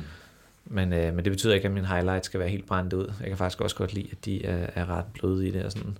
Men jeg kan godt lide, at, øh, at der er noget, noget sådan kapav i det på en eller anden måde. Samtidig med, at jeg også elsker øh, den type fotografi, hvor skyggerne nærmest ikke eksisterer, og alt er helt clean og minimalistisk og lækkert. Men, øh, men det rører mig bare ikke sådan, Mm. på den måde. Jeg mærker ikke naven, og jeg oplever ikke historien. Øh, og det er det, jeg gerne selv vil. Det er den eneste grund til, at jeg laver det, jeg gør, det er for at fortælle historier, dybest set. det er også noget, jeg virkelig synes, der præger dit arbejde. Ja, det er jeg glad for. 100%. Tak. Øhm, og det er også den måde, altså, jeg tror, vi snakker om det før, det der Mm. med, at du lige pludselig ser et eller andet, og så man mister dig bare. øh, Ja. Ja, når man går på gaden med Morten, så... De har da ikke været udskyde med Morten, men de stod og snakke med Morten. Lige pludselig Ja. ja. svinder han bare. Så Ja. finder han efter en eller anden mand med en hat og en paraply, og så tænker jeg, okay, vi ser ham om 10 minutter. Øh, Ja. og det er, jo- men det er det, der er fedt. Øh, og det er den der også Ja. tålmodighed til at, at vente på, at det rigtige øjeblik opstår, og ikke forsere det. Ja, Øhm, og det er jo også det, på mange måder kunst handler om. Ikke? jo, det er præcis. Og jeg synes, jeg har, det har givet mig meget, også i kommercielt arbejde, at det der med, at jeg ikke, jeg har jo ikke gået på øh, en eller anden fotoskole af en art, eller en fin kunstskole, eller sådan. Jeg har tænkt mange gange, det, det kunne måske være fedt. Øh, der er blandt andet Fata Morgana, som laver nogle fantastiske projekter, og, og som er en skole, der uddanner fotografer, men mere sådan kunstfotografer, ikke reklamefotografer eller journalister. Øh, og de folk, der kommer ud derfra, er, er lidt ligesom folk, der har været på filmskolen, nogen, der virkelig har en, øh, en ballast og en ambition om at fortælle historier og sådan noget, hvor jeg har tænkt, det kunne måske være fedt at prøve sådan noget. Men, øh, men, øh, men jeg har aldrig sådan savnet den der traditionelle fotografuddannelse, andet end at, at jeg helt klart har skulle trial and error sindssygt meget og bruge rigtig mange timer på YouTube og sådan Men noget. det Ikke? lærer man næsten mere af. Ja, ja, Hvis ikke, altså definitivt mere af. præcis. Men hvis du seriøst er- er vokset op med et kamera på gaden, eller sådan som fotograf, så betyder det også, at du har lært at adapte til alt, hvad der foregår omkring dig. Og det betyder noget, når du står i et studie, og alting ikke går som planlagt, eller du ikke planlægger alting, måske med vilje på forhånd. Så reagerer du på det, der sker. Og hvis ambitionen så er at fortælle historier stadig, så, øh, så synes jeg, og det er jo det, der er for mig, og det det, der gør, at jeg synes, at de ting, jeg får ud af et studiemiljø, er mere interessante end, øh, end ikke et ondt ord om, om andre fotografer, men jeg synes, hvor det nogle gange kan blive lidt øh, opstillet eller trivielt. Ikke? Ja, præcis. Øhm, og det, det tror jeg kommer i kraft af min baggrund og interesse i street photography og lignende. Ikke? Det var i øvrigt, synes jeg, altså apropos studiefotografi. Øhm, jeg synes altid, den, den, den, jeg har ikke ord på præcis, hvornår udviklingen er opstået, men dem der, der pludselig begynder at inkorporere sættet i det egentlige slutprodukt. Ja, Er det ikke bare så tæt på som muligt, så vi ikke kan se jernrørene op og, ja, og så videre. ja, Men det der med, når lige pludselig så bliver det faktisk, altså det hele studiet, der egentlig er studiet, det er ikke Ja. kun det hvide backdrop. ja. Um, det har jeg altid synes var helt vildt fedt, Ja. um, hvad folk gør. Men jeg tror også, der er en, en det øh, oplever jeg en tendens til, især på, på filmsiden, men også på, øh, på stillefotos i kampagneshoots og sådan noget. Der er rigtig mange øh, fashion brands også, der i de sidste to sæsoner især har lanceret øh, kampagnebilleder, hvor man kan se backdroppen, altså du kan Mm, se stativet, der præcis. holder backdroppen og så Mm. videre, ikke? Hvor det er jo ikke en, en fejl netop, men, Nej, nej. men nogen, der vælger at kommunikere den del også, ikke? Hvor jeg tror, der er både noget i forhold til, at man gerne vil fagne alle de her sindssygt mange kreative mennesker, der er i Danmark i øjeblikket, og, øh, og kreative selvstændige også. Og ikke mindst også vise noget tyngde, fordi at alle mennesker kan gå ud med deres mobiltelefoner til et ret godt billede, eller lave en fin lille film i iMovie, eller hvad vi er, ikke? Så at, at vise noget, noget tyngde og seriøsitet, og samtidig appellere til, til den type brugere, kan man gøre den vej, Helt klart. af min oplevelse. Men jeg synes også, det kan noget. Jeg Helt tror næsten, jeg kan regne ud dit svar det- til det her spørgsmål, men når du sidder og arbejder med- i post, enten med video eller foto, tænker du så over, når du redigerer i forhold til bare det individuelle værk, eller ser du det også i sammenhæng med alt dit andet værk, og om det skal Mm. passe ind i en sammenhæng blandt dine andre billeder og din, ja. dit udtryk generelt? Der, der ser jeg det helt klart i en større sammenhæng. Okay. Øhm, hvor jeg nogle gange kan have det sådan lidt, hvis jeg har sagt ja til en opgave, hvor at, at jeg med kunden ikke er enig grading-wise, eller, eller klippemæssigt, eller hvad ved jeg, så kan jeg godt have det lidt svært. Øh, fordi at, at, at jeg har så meget af mig selv og mine egne øh, ting investeret i det på en eller anden måde. Ikke? Så jeg kan også godt tilsvarende, lad os sige, vi ender et sted, hvor jeg ikke selv synes, det er pisse fedt, så kommer jeg aldrig til at vise det til verden, fordi det skal passe ind, eller sådan, ikke? Ja, ja. Og det handler ikke, det handler ikke om, at det skal passe ind i mit Instagram feed. Det gjorde det for et par år siden. Mm. Øh, hvis ikke det passede ind med det rigtige preset eller filter, eller sådan, så, så kunne jeg ikke poste det, fordi det så lidt så mærkeligt ud. Øh, og sådan har jeg det helt klart på mange måder stadig, selvom jeg vil elske ikke at have det sådan. Øh, men jeg synes, jeg er blevet meget bedre til det. Men for mig er det mest af alt sådan netop det der med, når, når du netop spørger, på mit look, eller sådan, så er det jo fordi, at jeg har fået oparbejdet et eller andet. Ikke? Mm. Så hvis ikke jeg kan se mig selv i det, så er det jo fordi, det er off i forhold til, til den, jeg er, og det, jeg laver. Ikke? Ja. Så, øh, så det, det prioriterer jeg. Nej, det er fint. Jamen, det, det tror jeg også er vigtigt i forhold til det, det der med at være professionel. At ja. Det handler ikke altid om at levere det, man, det ens ego gerne vil præsentere, mm. men det kunden har bedt om. Ja. Og netop så kan man jo bare vælge bagefter og sige, at det indgår bare ikke i min, i min offentlige portfolio, og sådan er det. Og det ja, er fint ja. Vi tror, vi alle sammen har udført arbejde, som ikke, som ikke bliver vist frem. Ja, det er en del af det. kunden skal være glad. Ja. Det er det, det handler Lige præcis. Der er rugbrødsarbejde, ikke? for at tingene kan jo. hænge sammen. Mm. Øh, især når man er ny selvstændig. Øh, det taler man i virkeligheden heller ikke særlig meget om, men, øh, men helt klart. Nej, nej. Det, det er kun af de flashy jobs. Ikke? Ja, ja, ja, lige præcis. Men jeg synes også, man lærer rigtig meget af, af rugbrødsarbejdet. Det er tit der, hvor at man, øh, man øh, får, får prøvet nogle ting, som man så kan bruge senere hen i, i nogle af de ting, man måske rigtig gerne vil, ikke? som gør, at man ikke fucker et eller andet op der. Ikke? Ja. Ja. Det, det, det er en spændende snak netop, fordi at den, især i forhold til, til redigering, der tror der er mange, der lader sig begrænset af, at det skal passe ind. Mm. Og hele det med the grid og så videre, så videre ikke? Ja. som du også selv kan udtryk for. Ja. Um, men som jeg også synes er på vej væk mere og mere. Ja. Det vi ja. to også snakker om mange gange, det der med, nu det her, altså den her billedserie må også bare gerne kunne stå alene. Den behøver ikke kunne stå sammen med nej. de sidste to-tre års arbejde. Nej, nej. Sådan har jeg det også. Jeg er helt klart, jeg er også meget mere interesseret i analog fotografering i dag, end jeg nogensinde har været. Og det, det vil jo på et tidspunkt betyde et naturligt øh, skifte i en eller anden forstand i, i den måde, nogle af mine ting ser ud på. Ikke? Øh, men, øh, men i hvert fald, man kan sige sådan, Ja, jeg synes også, der er en stor tendens i det, og, og, og det er ikke vigtigt for mig, at alt ligner hinanden. Men, øh, men det er vigtigt for mig, at jeg kan se mig selv i det i hvert fald. Og så tror jeg, der er en stor fordel i også som fotograf, eller hvad man nu er som selvstændig, men det der med, hvis man har et, et klart brand, eller en, en klar måde at gøre tingene på, så på et tidspunkt begynder folk at hyre en for det, hvis man er heldig og god nok, eller sådan, mm. ikke? Men, øh, men det, nærmest ikke sket i et par år i hvert fald, at der er nogen, der har ringet til mig og sagt, kan du hjælpe med det her? Vi har ikke lyst til at skride ud på din måde, vi kunne godt tænke os, det på den her måde. det er fedt. Ja. Det du plejer at gøre, lad være med ja, det. Men, øh, men tilsvarende, hvis jeg så siger, det, det kan jeg godt, men jeg vil anbefale det her, det synes jeg er rigtig fedt, så mm. er folk tit også tilbøjelige til at, ligesom acceptere det, fordi de respekterer, at, at man netop har den kompetence, eller, ja, eller hvad det er, ikke? Ja. Fedt. Jeg kunne egentlig godt tænke mig, at vi prøver at gå, gå lidt tilbage til noget, du snakker om tidligere i forhold til familie. Mm. Øhm, du nævner, at du stiftede familie meget til du 17? 18. 17, 18. Jeg var 17, da jeg fandt ud af, at jeg skulle være far. Jeg nåede lige at blive 18. Genialt. Yes. hvilke, det er et meget bredt spørgsmål, og du mm. må egentlig starte, hvor du har lyst. Øhm, men hvilke tanker gjorde du dig om det på det tidspunkt i forhold til i dag? For jeg tænker, jeg tænker man står altid på et tidspunkt, hvor man tænker, jeg vil ikke, jeg vil ikke gøre det om. Nej, nej. Øhm, men det, er lige, det at blive far så tidligt alligevel, tror jeg, vi kan sige signifikant. Ja, ja, øhm, ja. Hvad, hvordan oplevede du den periode øhm, i forhold til nu? Øh, jamen en, en meget sådan, øh, ja, op ad bark-agtig periode på en eller anden måde. Fordi at, man kan sige, øh, jeg havde været sammen med, siger jeg har været sammen siden vi var 14 år. Øh, så, så det er ret sindssygt også i sig selv. Det er sådan noget, der ikke sker øh, i dag, synes jeg. Ja, ja, præcis. Ja, du har ret en pensionist. Du har ja, ja, ja, ja, præcis. Jeg sigtede tidligt, ikke? Ja. Øh, så så da, da, da, da Siri blev gravid, der, øh, jamen der, der var vi jo ja, 17 år gamle, men havde trods alt været sammen nogle år inden, og havde talt om, at vi på et tidspunkt skulle have børn. Men der talte vi om, altså, hun taler om 25, jeg taler om 30, tror jeg nok. Look at you now. yes.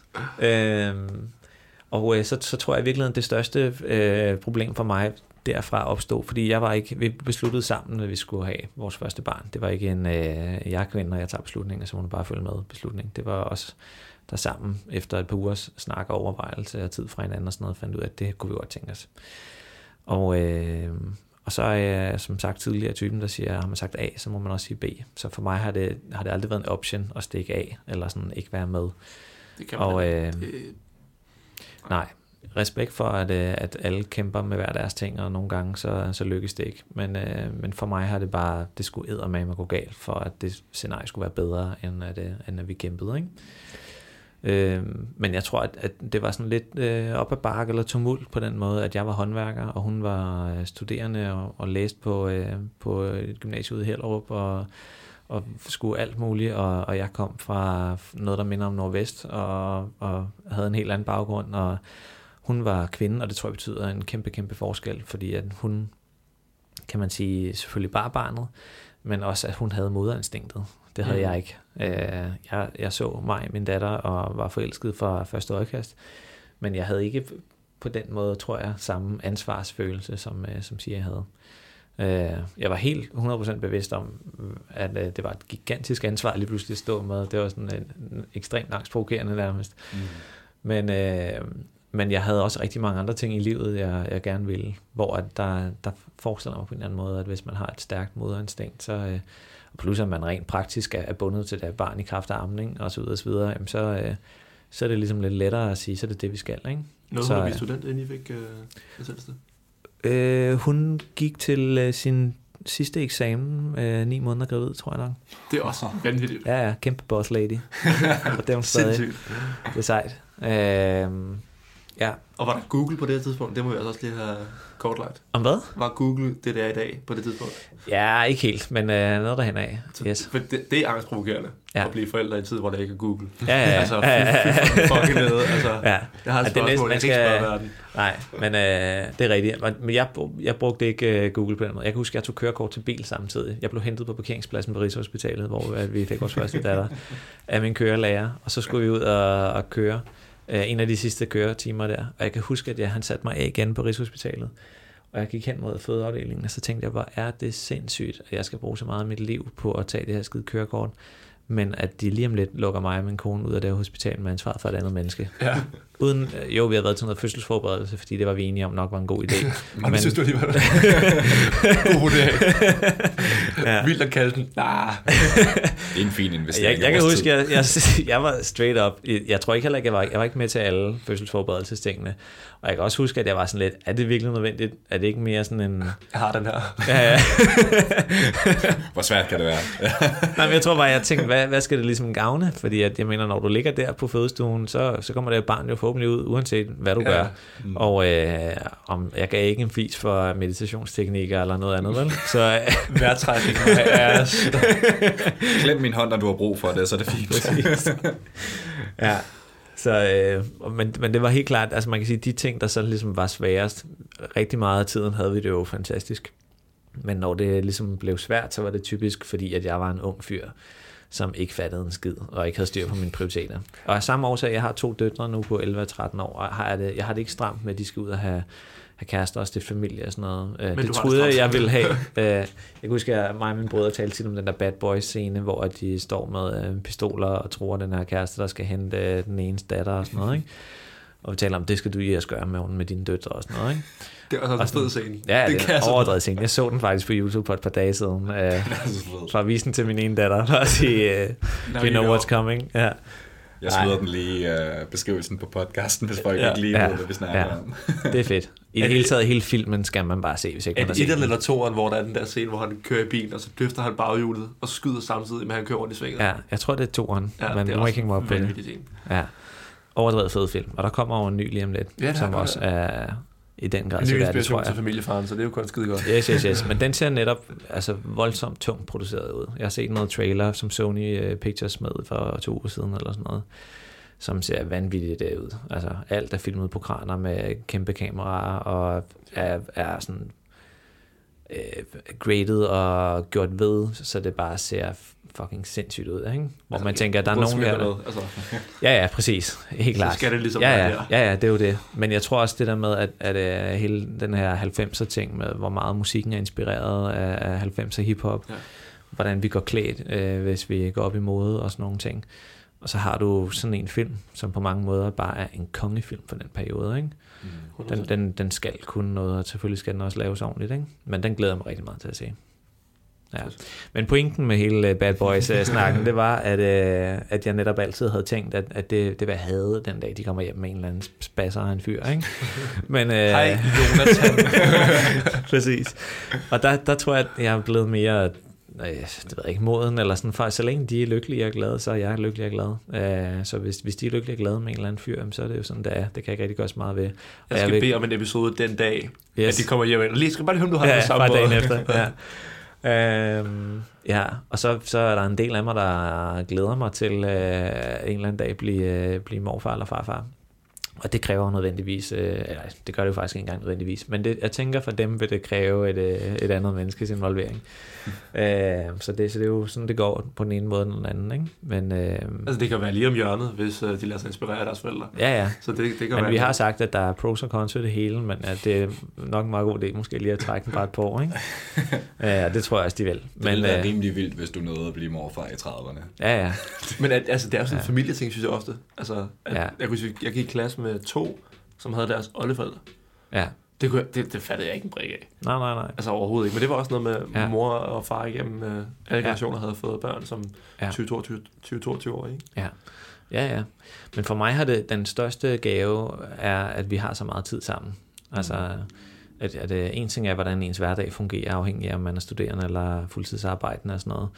Men at vi har så mange ekstra år sammen, uanset om jeg bliver kørt ned i dag, eller om jeg dør af naturlig alderdom som 100-årig, så har jeg fået 10 år mere med mine børn, end de fleste andre mennesker har. Og øh, de har Det noget at lære min, øh, min mormor at kende, som, som døde for to år siden nu, øh, som jeg var rigtig, rigtig tæt med. De var også rigtig tætte med hende. Og det er jeg sindssygt glad for, at de nåede at opleve. Og jeg er sindssygt glad for, at være min relation til min mormor, hvordan den blomstrede i takt med, at jeg fik børn. Fordi vi lige pludselig havde alt muligt at tale om, eller sådan, og til fælles på en eller fælles, anden måde, og, ja. og hun interesserede sig for min familie, og, og hun, jeg kunne se, hvad hun gav, både til mig og, og min familie, så, Okay. så tilsvarende, så, øh, så ja, det gav bare rigtig meget, ikke? Øh, så det har været rigtig fedt. Men, men jeg kan godt gro lidt for det der med, øh, altså som unge mænd, de er bare, unge mænd er bare unge mænd. Ja, det, det er svært Og, og jeg, var, jeg var sindssygt moden, synes jeg selv, øh, også set i Du bagspejlet. var pensionist jo. Ja, ja. Jeg har været en, en, øh, en god fyr i forhold til mange andre. Øh, eller det ved jeg ikke, det er måske også at tale lidt højt om sig selv. Men, øh, men jeg har i hvert fald været en moden fyr på mange måder i forhold til rigtig mange andre på den alder, og, og var det meget tidligt. Men selv da havde jeg jo ikke styr på en skid i livet, eller prioriteringer og sådan noget. Øh, og det skal man jo heller ikke. Det er jo en del af det. Man er nødt til at prøve sig frem for at finde ud af det, ikke? Det kommer med tiden. Ja, Men jeg præcis. tænker også, man bliver moden hurtigt med det ansvar. Ja, ja. Det, Altså, det- det, enten må gør man det, eller også så, øh, så spænder man ben for sig selv og, ja. Ja. og går helt i baglås. Ikke? Flytter til Marokko og kommer aldrig til. det blev et bon voyage herfra. Ja, ja, ja. Lige præcis. Ja. Og det er, det er sjovt at høre, netop fordi jeg tror, at jeg tror især i dag ligger det alligevel så langt væk. Altså, vi Mm. havde en i vores vennegruppe, som, som blev mor her for to år siden, tror jeg. Et år siden. Er det to? Ja, hal- ja et, Jeg har et, idé. et, til to år siden Ja. ja. efterhånden. Øhm, hvor jeg kan huske, at jeg bare tænkte, what? Ja. Hun har samme fødselsdag som mig, altså på den, Okay. den samme dag, Ja. og samme år og det hele. Så jeg var sådan, hold da op, okay. Og det, Ja, ja, ja, ja, ja, det, ja. det satte lige det hele i perspektiv. Lige Men pludselig. samtidig, første gang jeg så hende med, med den lille unge der, tænkte jeg også bare, gud, var det rigtigt? Altså sådan, Ja. ja. det, det, det, ser bare altså, ja, ja. perfekt ud. Ikke? Men det er jo et spørgsmål også om normer og sådan noget, ikke? Vi, vi fik børn samtidig med, at de unge møder begyndte at køre de første sæsoner, ikke? Og det var, det var faktisk hårdt at, at blive mødt af ude på gaden, at, øh, at her kommer to unge mennesker med en barnevogn, og det eneste, vi har referenceramme, det er de unge møder, ikke? Jo. Fordi, det er jo det, I rammer at blive sat ind i. Ja, ja, Hvor det er præcis. bare en, et, Ja, ja. et syn på det program og, 100%, og de. Præcis. Og sindssygt uretfærdigt også, fordi at man jo ikke nødvendigvis passer ind i... Ja, altså man kan sige, der findes jo dårlige mødre og fædre, uanset hvor gammel man er, og 100%. uanset hvilken uddannelse man har, uanset hvor mange penge man tjener, og så videre, ikke? Øh, men fordi at normen er en anden, så, så er det det, der ligesom bliver tingen, at man er så ung, og så må det være, så har man jo nok ikke styr på noget. Det må være en fejl, og det hele sejler. Og, Ja, ja. ja, ja. Mm. De sociale ja. myndigheder kommer i morgen og sådan noget. Ja. Præcis. Men jeg tror for os har det været drive. Øh, altså det der med, at, at vi, vi skulle fandme vise verden, ikke? Der var mm. ikke nogen, der skulle tro, vi ikke kunne, eller sådan noget. Så, øh, så jeg kan også huske, at vi brugte rigtig mange penge, som, altså vi, vi brugte alt, hvad vi havde til overs på dyrt børnetøj eller på den dyre odderbarnevogn, eller sådan noget, fordi at, øh, det var vigtigt, at der ikke var nogen, der, der sådan troede et eller andet, eller ikke synes, og så videre. Ikke? Nu tager du den Gucci flyverdragt på. Det skal være ja, ja, lige præcis. Øh, men øh, men det, det tror jeg også, det var sådan en ungdomlig usikkerhed måske, eller sådan, hvor i dag der er jeg faktisk ligeglad, fordi det, det handler ikke om, hvad mit barn har på et tøj, men, øh, men hvordan vi har det, så kan resten af verden egentlig... Er, ja. ja, ja. Præcis, men, øh, men, øh, men også sådan karrieremæssigt, at skulle ud og have nogle gode jobs, og, og sigte højt og sådan noget, blev lige pludselig mere interessant, fordi at man skulle ikke gå i stå som et mm. eller andet øh, kliché af et, øh, et programindslag, vel? Så. På TV2 eller andet. Ja. Skal vi ikke øh, kalde det for familie og springe videre til, øh, til lytterspørgsmål? Jeg har nogle lytterspørgsmål. Et nyt segment, øh, vi prøver uh, lidt at, at. På. Så vi lagde ud i sidste uge, inden, uh, inden jeg fucker mit ben over, uh, lagde ud, om der var nogen, der har nogle spørgsmål til, til morgen. Ja. Og der er heldigvis nogen, der har meldt ind. Nu prøver yes. pensionisten Daniel så at finde det på sin telefon. Jamen, den telefon gik lige, gik lige ud af appen, så nu... Af appen? Af appen. Af appen, ja. yes. Det er stadig en fed reklame. Vi starter meget simpelt fra øh, Christoffer Kloster. Hvad er dit uh, favorit go-to-kamera? Øh, altså, det korte svar lige i øjeblikket, det er et EOS R fra Canon. Ja. Øh, og det har Godt jeg med mig stort set overalt. Øh, og det skyldes, at, at, at ja, der er specs og sådan noget, og det kan man tale længe om og sammenligne med andre ting og så videre. Men for mig, der, der handler det om, øh, at jeg elsker den måde, det ligger i hånden på, og jeg elsker, øh, altså jeg elsker den måde, der jeg arbejder med det på, det vil sige at kigge gennem viewfinderen, som er alt ser graded og fantastisk ud, når du kigger igennem kameraet. Det er helt vildt faktisk. Ja, ja. Mm. vi ja. Det ser virkelig godt ja. ud. Ja. Men det betyder, hvis du går fra et, et klassisk spejlerflex-kamera, for mig betød det, at komme fra det DX til, til DSR, at, at alt lige pludselig så fedt ud. Altså det mm. betyder noget for ens lyst til at skyde, og det betyder noget for ens tro på, hvad det her motiv kan, og sådan noget. Ikke? Øhm, og så elsker jeg looket. Mm. Jeg elsker, hvor, hvor sådan, øh, hvad skal man sige, hvor smooth alting er, øh, samtidig med, hvor fuldstændig knivskarpt alting er. Ikke? Ja. Uh, især hvis man parer det med de nye RF-objektiver, men Hvil... også bare med RF-objektiver. Ja. Det ser vanvittigt ud. Hvilket objektiv vil du, hvis du kun skulle lige tage et kamera og et objektiv ud, altså så EOS'et, hvilket objektiv vil du så smide på det? Uh, RF 50 mm 1,2. Godt. Ja. Yes. du, du er vanvittig, hvis ikke du siger det. ja. Jeg, øh, jeg har øh, med posten på vej et, øh, et 15-35 mm objektiv med billedstabilisering, som jeg har store planer om med på, på videoside især. Ja. Øh, og så er der altså 28-70 mm 2,0. Det er, også, også, det er et kæmpe objektiv. Men kæmpe, kæmpe, kæmpe. Men også et fantastisk objektiv netop. Ja. Og så synes jeg, jeg har også et 24-70 mm 2.8 EF objektiv og det, det er meget kameranørdet det her, men, mm. øh, men et andet zoomobjektiv, som, øh, som også dur til det her ISR, som i princippet dækker samme range og alting. Men, mm. øh, men jeg synes, jeg har altid haft fornemmelsen af, dels så er der det her øh, blændespørgsmålet, at, at det skyder 2.8 og ikke 1.8 eller et eller andet, men, men også bare kvalitetsmæssigt har jeg tit følt, at tingene ikke var helt skarpe, eller i, der er et eller andet, svært at sætte finger på, men der er et eller andet, der var anderledes end når jeg brugte et prime, eller et, et mm. fast millimeter objektiv, ikke? Og der synes jeg faktisk med, med RF 2870, at når jeg skyder et billede på det, og sammenligner det med, lad os sige, at jeg skyder 35 mm på 28-70'eren, og jeg sammenligner det med et EF 35 mm skud, så er vi faktisk et sted, hvor jeg har lidt svært ved at se, hvad der har været. Mm. Så hvis jeg kan få prime-kvaliteten i et objektiv, og der tænker jeg især at rejse og sådan noget, øh, så er det sgu, øh, ja, det kan noget, ikke? Jo, mm. helt klart. Vi holder os lige lidt mere til nørdesnakken, og så hvis folk ikke kan lide det her, så spol forbi. altså, så det er bare ikke så længe. Øh, vi har fra et godt, godt username her, Victoria Likes Cakes. Kæft, øh, Kæft en vinder. Skud, Victoria. Øh, hvilke justeringer bruger du mest i Lightroom, når du redigerer dine billeder? For eksempel highlight screen med mere, skriver hun. Mm. Så Ja, ja altså ja, der, der, ja. Der, der er jo en lang liste af ting, men, men hvilke ja. ting vil du sige, du umiddelbart sådan bruger mest? Øhm, altså jeg bruger det hele, kan man sige, men mm. hvis jeg skulle vælge én ting, som, altså hvis jeg kun kunne ligesom bruge et tool, eller hvad man skal sige, så vil jeg, øh, så vil jeg nok bruge øh, kurven, mm. altså at kunne trække i, i, i lys, dybest set, ikke? Ja. og kunne forme billedet den vej rundt. Øh, og øh, jeg tror for mig, der kurven var det sidste, jeg begyndte at bruge i Lightroom, fordi det var det Same. eneste, jeg ikke kunne finde ud af. Ja, ja. Sådan, man forstod det bare ikke, når man Nej. kiggede på det. Den her streg, hvad gør den? Ja. Også fordi jeg synes, alt var voldsomt. Ja, altså, du ja. trækker en millimeter. Altså, altså, What? Hvad foregår her? For det ja. tilbage til kontrastlighteren. Ja, det er præcis. Det, men men det, det siger også noget om, hvor effektfuld den kurve den er. Øhm, og dybest set, så svarer det jo lidt til bare at trække i blacks eller shadows, highlights eller øh, whites, ikke? Mm. Øh, men, øh, men på en, på en lidt anden måde. Øh, så den, det er nok det, jeg bruger mest. Og så synes jeg helt klart farvesætningen, hvis man skulle vælge en ting til. Ja. HSL-slideren, eller øh, at kunne tweake farver i skygger og highlights, mm. øh, må være det næste go-to. Ja. Så har vi et spørgsmål fra ven af podcasten, Esben Valverde, yes. øhm, som spørger, hvordan har du det med at flyve i disse dage, hvor miljøet har så stort et fokus? Og jeg ja. tænker, han også med afsæt fra Esben, han rejser rigtig meget, og han mm. uh, tager også billeder og, og kører primært sådan rejse-Instagram. Ja, okay. Så det er noget, der ligesom er ja, meget i fokus, især i den branche for tiden, der ja. hvordan kan man promovere turisme samtidig med at være miljøvenlig. Er det ja. noget, du tænker over, når du flyver? Ja, ja det er det. Øh, men, men jeg vil sige, jeg ved ikke, om, om det er, altså, det er jo ikke nødvendigvis en alders ting, bare se på Greta Thunberg og sådan noget, men, mm. øh, men jeg tror, at bevidstheden omkring, hvor skrøbeligt øh, miljøet er, og, øh, og livet i det hele taget, har jeg altid haft. Øh, jeg har altid været sådan en, der, der spurgt om ting, sådan, hvorfor ligger vand oven på vand, fordi det, man kan jo ikke se det, eller sådan, hvad er det, der sker, eller sådan, ikke? Øh, det er en helt anden podcast. Hvorfor ligger vand oven på vand? ja, ja. det er virkelig. Men, øh, Læg den join, Morten. Yes. Sorry.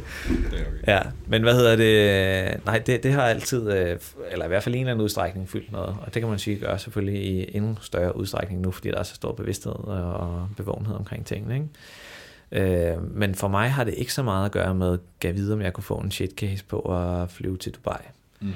Fordi at, øh, altså, jo, det sviner af helvedes til og sådan noget, men, men øh, men det er ikke, jeg har jo heller ikke slået mig op på miljøting, eller sådan, og, ja. og så meget rejser jeg heller ikke.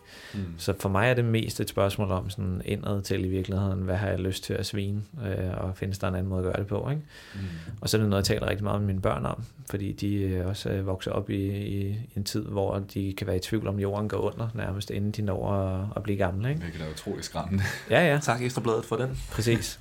Og der er det jo vigtigt at kunne, kunne skille øh, fakta fra øh, ting og sådan noget. Ikke?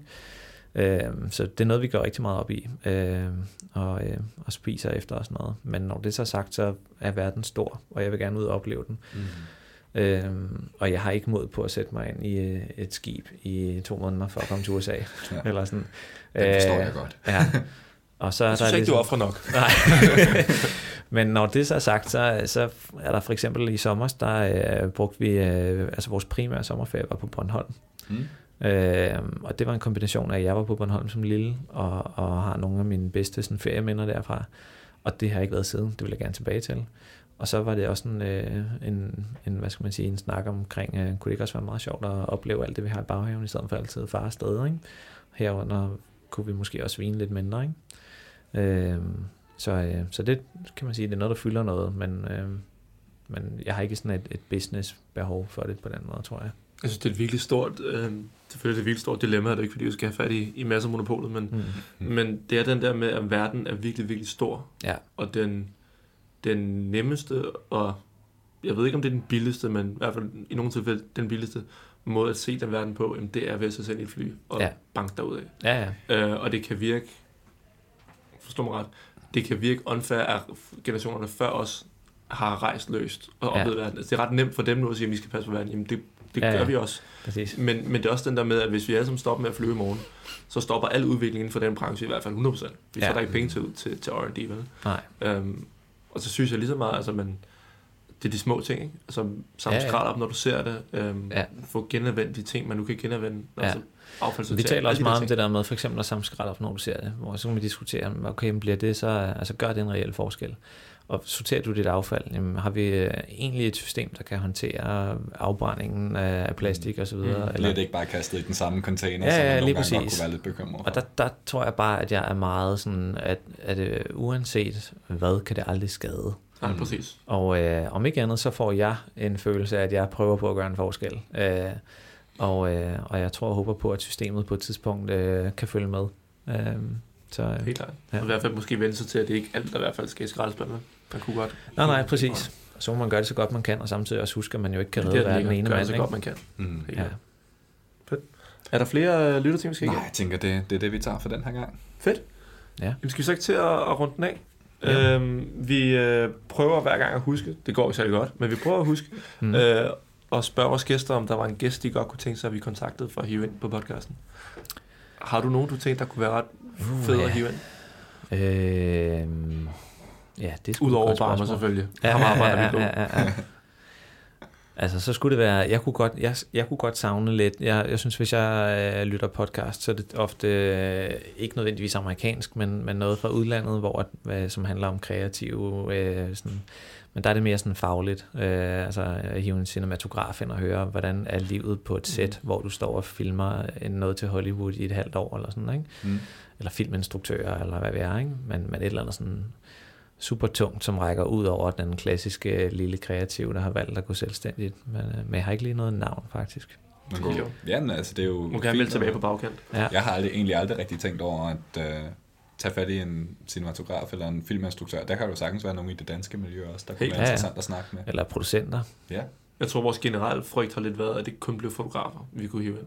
Ja. Øhm, men fordi, at vi nu kender på stykker. Alternativt, så kunne det også bare være altså, en eller anden, der brænder helt sindssygt for sin passion. En musiker, eller du ved, en, der, øh, der gør det på trods, og uanset hvad folk tænker og synes om det. Jeg skal nok lige sige til, hvis der er... Det var jo... Yes. Det tror jeg sådan set var det for i dag. Ja, det tænker jeg. Er der noget, noget vi har glemt? Det tror jeg ikke. Det er der sikkert. Formentlig. Men, ja. uh, Så må det sådan noget. Morten, tusind, tusind tak for din tid, og for Ja. ja. vi lige måtte hive, hvad der blev en halvanden time ud af, af din dagskalender. Jeg håber Ja. ikke, det går ud over ungerne, som Nej, nej, skal en nej. regning. Ja. øhm, det var øh, sidespor for i dag. Endnu en Ja. gang, tak fordi du kom. Tak for det, Morten. Yes. I kan finde uh, Morten inde på Instagram på Morten Nordstrøm. Et N. Uh, Og et O til sidst. Ja. Det skal ikke være nemt. Hvis I har hørt uh, tæl mig sige Morten Ordstrøm, så er det et spil på det. Det var en lang joke. Det var så lidt. og øh, I kan finde Talmer inde på Zip Talmer på Instagram, og I kan finde mig inde på Daniel S. Jensen på Instagram. Og så kan I også øh, finde Sidespor på sidespor.dk, og inde på internettet kan I finde på www.sidespor.dk. Vi er ret glade for den URL. Ja, Øh, vi er meget stolte over, at vi fik den. ja, tag det og kig. Der begynder med at øh, ske nogle ting derinde. Ellers så var det bare det. Og Det var det for i dag. Tak for, at I lyttede med. Yes. Tak endnu en gang. Tak. Tak for i dag. Vi ses.